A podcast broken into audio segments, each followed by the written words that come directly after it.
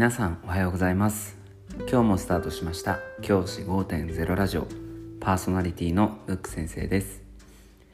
私は現役の教師です。学校で働きながらリスナーの先生たちが今よりちょっとだけ良い人生を送れるようなアイデアを発信しています。より良い授業、学級経営、働き方、同僚、保護者、児童生徒との人間関係、お金のことなど、聞かないよりは聞いた方がいい内容を毎朝ろくじに配信しています。通勤のごふんからじゅっぷんかん聞き流すだけでも役立つ内容です。一人でも多くのリスナーの先生たちと一緒に良い教師人生を送ることが目的のラジオです。今回のテーマは学級通信についてです。学級通信を発行することのメリットをお話します。前回保護者からの信頼関係を築く上で学級通信は役に立つっていう話をしました。また型を決めてその型に沿って作っていけばそこまで時間をかけずに毎日作ることができるという話もしました。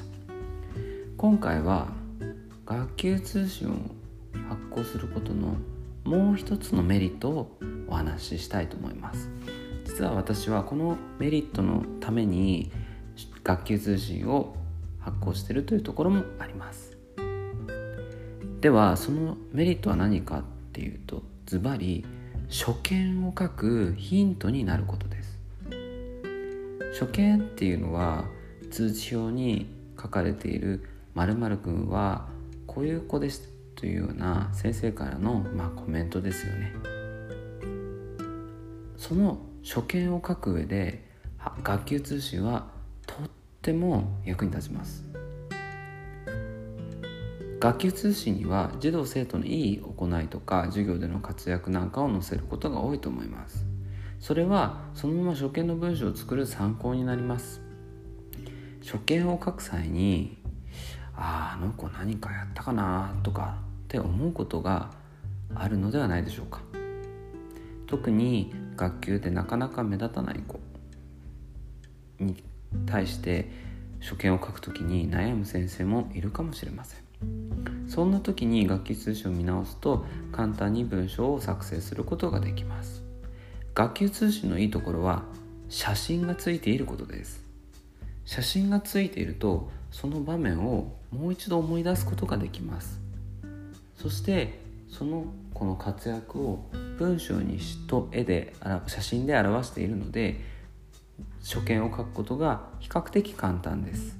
また写真によってその書こうとしてた子以外の所見もあ、この子もこんな活躍してるなっていうふうに書くことができると思います。この所見を書けるっていうのは学級通信のもう一つのメリットになります。ふたつめのメリットは児童生徒がいい行いを増やしてくれるっていうことです。学級通信に例えば〇〇さんが廊下を歩いている時にゴミを拾ってくれました、小さな心遣いで心が温かくなりましたと載せるとその行動をしようとする児童生徒が増えてきます。やっぱりその自分のやった行いを記事にして学級全員にそのことが伝わるっていうのは承認要求を満たす行為ですし、できればやりたいって思うのが中学生の感情だと思います。そうすることでさらに良い行動の変容が生まれていきます。もちろん学級通信は保護者に渡るものです。ダメな行いを書くことはありませんよね。いい行いを学級全体に共有する学級通信を書くことによって児童生徒に変化をつけることができます。私の学級の例をお話しします。私の学級では以前こういう学級通信を書きました。給食の準備をしてからよじかんめの授業に行く生徒がいる。そのおかげで早く給食を食べ始めることができた。〇〇さんありがとう。こういうふうなものを配膳台の写真と一緒に学級通信に書いたところ、なんとよじかんめ移動教室の前に準備をするそういう子どもが増えました。実際にその行いを私もやろうということで増えてきました。私はこういう行動をしてくれる子どもをインフルエンサーと最近は呼んでいます。学級にどれだけインフルエンサーを増やせるかで学級の質が変わっていきます。インフルエンサーは周りに影響を与える人たちです。そういうインフルエンサーは実は陰で行動してくれていることが多いと思います。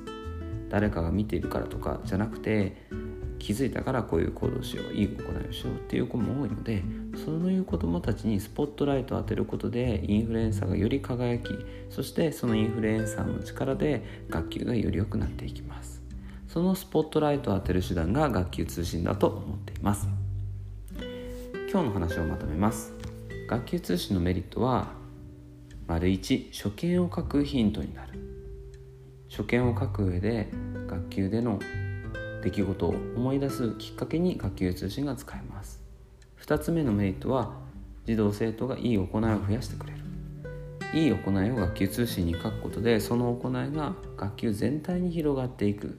そしてインフルエンサーたちがそれを行うことを楽しみになる、喜びになる、やってよかったっていう気持ちになる。そういうものを増やしていけるという話をしました。学級通信の話はこの辺にしたいと思います。じゃあ今日はこの辺で。起立、礼、着席、さようなら。また明日。